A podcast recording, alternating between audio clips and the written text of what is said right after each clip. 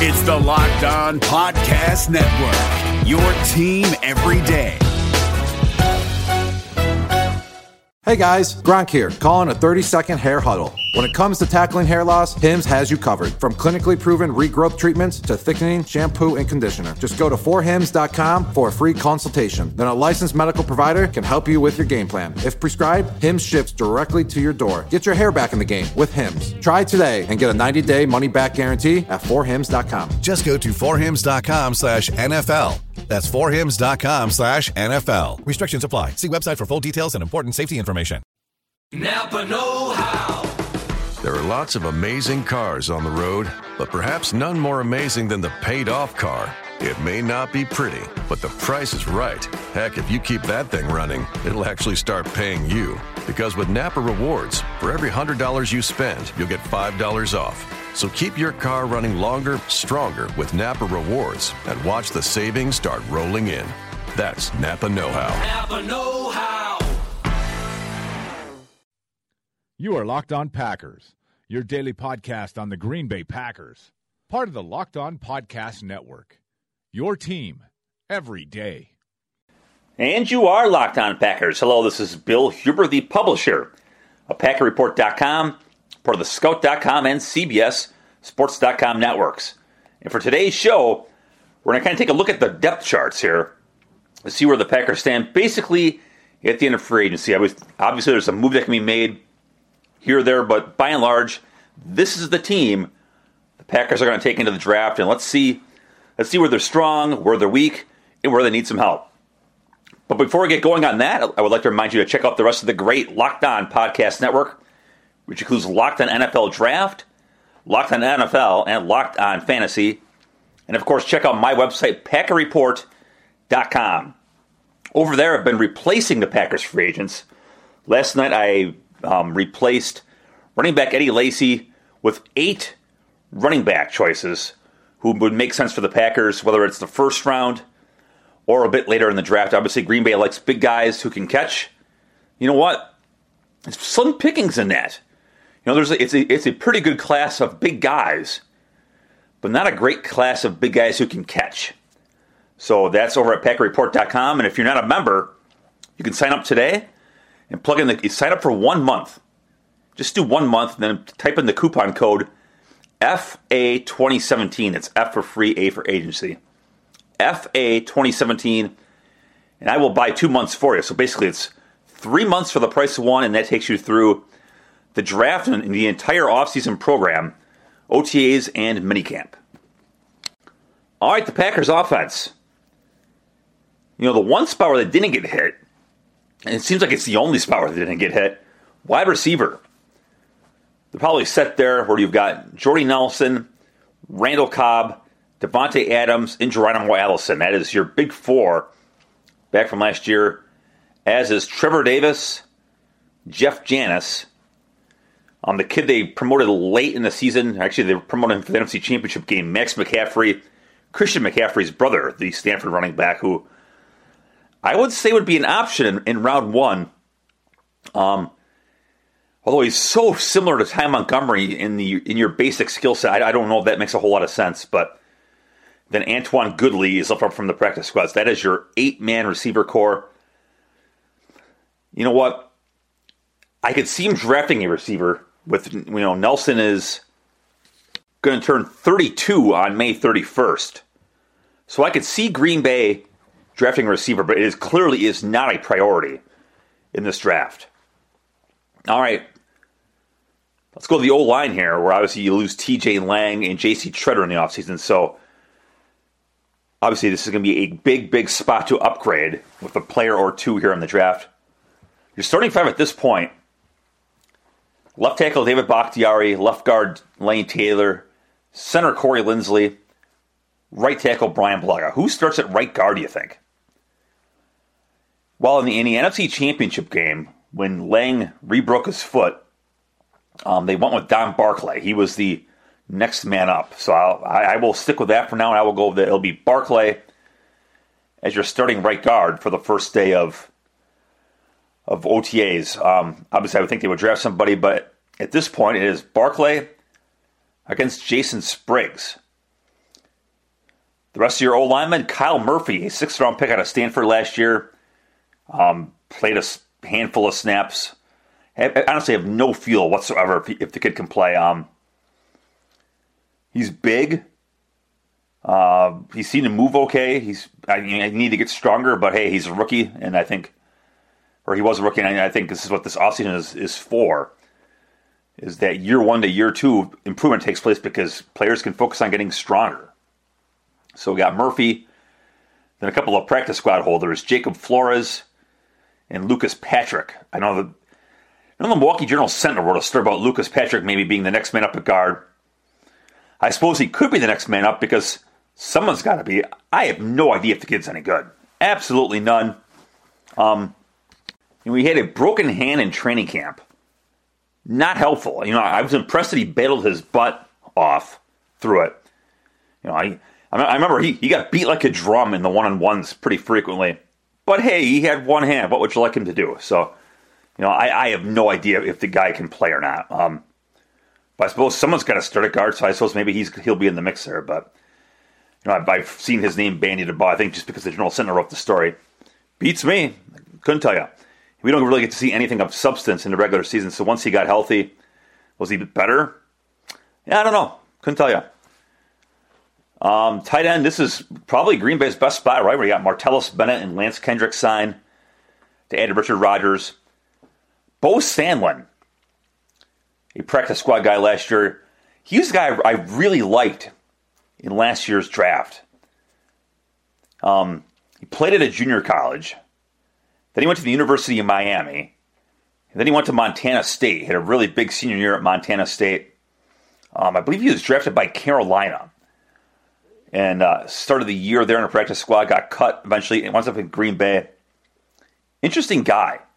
Got some really good speed, really good speed, really good size for the position. He, and he actually did test pretty well at the combine. So I, am interested to see how he pans out, and, and how he pans out this year might determine Richard Rodgers' fate in the club. Um, Rodgers has got a base salary of about 1.8, uh, 1.9 million dollars for this coming season because he he received a pretty big raise. The NFL has this thing for third through seventh round picks. If you play 35% of the snaps in two of your first three years, you get a big raise. And, and the raise goes to the raise is the equivalent of the first round restricted free agent tender. And that's uh, like 1.87 million or something pretty close to that. So Rodgers got a pretty big raise, which Seems like a great policy from the NFL to reward lower picks who play a lot, but and Richard Rodgers, you'll wonder if this is actually going to hurt him. Because obviously Bennett and Kendricks are your top, or not two top two guys. Bennett and Kendricks are were signed. They're, they're probably going to stick around. Richard Rodgers coming off a disappointing third year. You wonder just what his future is going to be. And if Sandland has a big training camp, well, maybe maybe he forces Richard Rodgers out the door. Quarterback. Might have heard of these guys Aaron Rodgers, Brett Hundley, and Joe Callahan. I think the key here is Hundley. What do the Packers do with Hundley? Because when they trade, when they traded him, when they drafted him, I asked Eliot Wolf on draft night, is the goal here to trade him in a couple years? No, no, no. Eliot Wolf obviously uh, said no, that wasn't the case. Um, but look, he had a really, really, really good preseason back in 2015 as a rookie. Led the NFL in passer rating. Um, then, of course, he gets hurt a couple times in training camp and, and, and, barely plays at all in the preseason. So, really, his growth year one to year two, um, hard to say. I mean, he, he didn't have, he, he he he would have played a lot in the preseason, and that you think would have would have really helped that growth curve. But I mean, who knows? I you know, again, we don't we don't get to see much of practice. I don't. Mike McCarthy said that Hundley really improved during the season. I have to take his word for it, I guess. I don't know, but again, it, if the goal here is to trade Hundley sometime in the next twelve months, remember they they drafted him in the fifth round if the goal here is to trade him in 12 months Hell, maybe even in the next month, but at least in the next 13 months before next year's draft. If that's the goal, don't you have to draft a quarterback and kind of start that grooming process now? I don't, I don't know. Because otherwise, you're going to go into 2018 with Aaron Rodgers and a rookie. And obviously, you felt good about Hundley being that rookie. Um, actually, in 2015, it was Rodgers, and you had Scott Tolzien there. I mean, what, what would you think in 2018 if you went with Aaron Rodgers, Joe Callahan is your number two, and rookie is your number three? So I wonder if you if the goal here is to trade Hundley. I wonder if you have to go. I wonder if you have to go draft a quarterback. That said, though, I, I liked I liked what I saw of Callahan. He played obviously a million snaps in the preseason. Seems to know how to play the game. Um, you know, he's just got that feel when, when, the when the pocket is collapsing. You know when to get out. You know, cut plays alive. You know, a, a, lot of young guys are get out of the pocket looking to run. He got out of the pocket looking to make some plays, whether it was run or pass. I, I really liked how he played. The running back obviously needs a the running back group obviously needs a body here. Fullback, you're set. Aaron Ripkowski, Joe Kerridge, good to go there. Running back, Ty Montgomery's your starter, obviously. At this point, the only other running back on the roster is Don Jackson because they didn't they didn't keep John Crockett at this point. Uh, Christine Michael is a free agent. I mean, who knows if he's coming back? So at this point, your entire backfield core is Ty Montgomery, Don Jackson. Um, it's you know, I, like I said, Michael's out there, James Starks is out there. They're a stopgap kind of guys, but at this point, that's your running back group. And know, I was surprised. I I was going into this sort of expecting to write about it's a really good core of running backs for the Packers to choose from, but it's not. You know, Green Bay's going to have to figure out if guys like um, Corey Clement from Wisconsin can he catch? Wasn't asked to do it much. And Pro Football Focus has uh, pass protection numbers. He didn't do well on pass protection. Um, D'Onta Foreman from Texas. He won the Doak Walker Award as the nation's best running back last year. Put up some monster numbers. He had as many catches last year as he had fumbles. That's not good. So they're going to have to figure out: you know, can he catch? You know, his ball security is that is that a fundamental that can be fixed, or is there some sort of fatal flaw there in his game?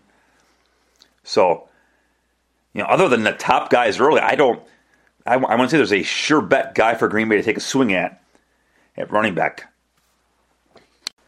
All right, and then as we look at the offense, we will go defense tomorrow. Um, back to the offense, where are the big needs? I think obviously it's right guard to replace T.J. Lang, or at least get a body in there to come to uh, challenge Don Barclay and Jason Spriggs. Um, otherwise, you're fine. I mean, you got Spriggs and Murphy to play tackle. You know, uh, Barclay can play center and guard. So I think you're set. You just you have to you just just have to go get a guard. Then clearly, running back is a big need too because whether Ty Montgomery can be the number one bell call back or if he's just nothing more than a complimentary piece, however you slice it, you need to get another running back in here who can spell him. I mean, you, he might be he might turn out to be the and as, as I put it to McCarthy, he might turn out to be the greatest running back ever, but he's not Superman. You need to get another running back in here. Speaking of running backs, speaking of the draft, what do you think about Joe Mixon from Oklahoma? To me, he's the best running back in the draft because a, he's a terrific runner. His stats are great. He broke a million tackles, big play guy. Terrific receiver. He's a proven receiver. His pass protection numbers, terrific. He is the perfect Packers running back. Um, if you follow football at all, you know Joe Mixon's issue here is in 2014 at Oklahoma, he punched a female student. Got caught on video doing that. Those videos were made public um, in December, I believe, of this year. So, um, as you probably recall, he was not invited to the scouting combine because of that. But he's an unbelievable player. So, if he is available at, with the Packers up at number 29, what do you think of that? Should the Packers go for it because he's such a great player? And are you And you figure everybody gets second chances, and you figure, you know, the Packers did their homework on the guy. Or would you say, wow, he just he is just against everything that we believe in as a person. Um, I have a, if you go to my um, if you go to Twitter and find me on there, I am at Packer Report. I have a poll up on that. It'll be up for as I'm looking at my phone another eight hours as I do this podcast about 7 a.m. Central. Um, the people who would be upset are destroying this poll. they are head and shoulders winning. Um, my choice is here's here's my here it actually is the poll. If Green Bay drafted Joe Mixon, who punched a female student, you would dot dot dot be thrilled, shrug your shoulders, or be disappointed slash upset. And the disappointed upset crowd has 44% of about 1,400 votes. The shrug their shoulders group is at 38%, and the group that would be thrilled only 18%. So I think Packer Nation has spoken pretty loud and clear there that you are against drafting Joe Mixon. Um, I don't know what Green Bay would do. Um, my hunch is he's off the draft board. I, my hunch is Ted Thompson and Mark Murphy are well aware of the fan base here. And yeah, Packer fans want to win, but to some extent, they want to win with quote unquote Packer people. And, you know, if you look at the number of suspensions this team has had, um, I don't know that they value um, personality stuff a whole lot more than any other team does. But um, punching a woman in the face is a whole other ball of wax compared to performance enhancing drugs and that kind of stuff. I, I just don't think Green Bay will take a swing at them, but I'd be interested in your thoughts um, with that poll on Twitter or find me on email at packwriter2002 at yahoo.com. All right, last thing here. Did you see this stupid NFL rule change proposal? If a game goes to overtime, the NFL is considering taking uh, overtime from 15 minutes to 10 minutes. Why? um, why? You know, to me, it's like when, when they changed the extra point rule, uh, making it a 20 yard kick to 33, it seemed like change for the sake of change. Um, why can't we just leave well enough alone? What's wrong? What the hell's wrong with a 15 minute overtime? Um, according to the NFL, there have been 83 regular season overtime games the last five years. 22 of those lasted more than 10 minutes. So basically, it's a little bit more than one quarter of the games. So that's 22 additional ties. I, think, I think there have been five ties the last five years since the NFL went to their uh, everybody gets a turn rule, which I thought was a which I thought was a great rule change. Where you know if the team that gets the ball first gets the ball in overtime, um, and they kick a field goal, then the other team gets a chance to hit the ball. And if the, if the team gets a touchdown, then the game's over. I like that rule because it takes the luck of the draw, the coin toss out of it. But this just seems strange. I have no idea. Um, I mean, other than it's five fewer minutes for players to get hurt. Um, I guess there's some merit to that, but geez, Louise. Um, do we, does, does the world really need more tie football games? I would say the answer to that is no. So that's kind of a, a nonsensical proposal. It is only a proposal. I think it has to get pay, uh, passed by 24 of the 32 teams. Who the hell knows? Um, I guess the issue here is the Thursday night games. Is there, um, according to the NFL Network report, it's a real disadvantage, quote unquote, for a team playing an entire 15 minute overtime period before having to turn around and play a Thursday night game the following week. Well, you know what? The other team is at the same disadvantage. So who gives a crap? You know? here's here's an idea. Get rid of stupid Thursday night football games. Here, I've solved your dilemma. Thank you very much. I'm not even on the payroll. All right, everybody. That will do it for this episode of Locked On Packers. Thank you as always for listening. I truly appreciate that. And I will talk to you tomorrow.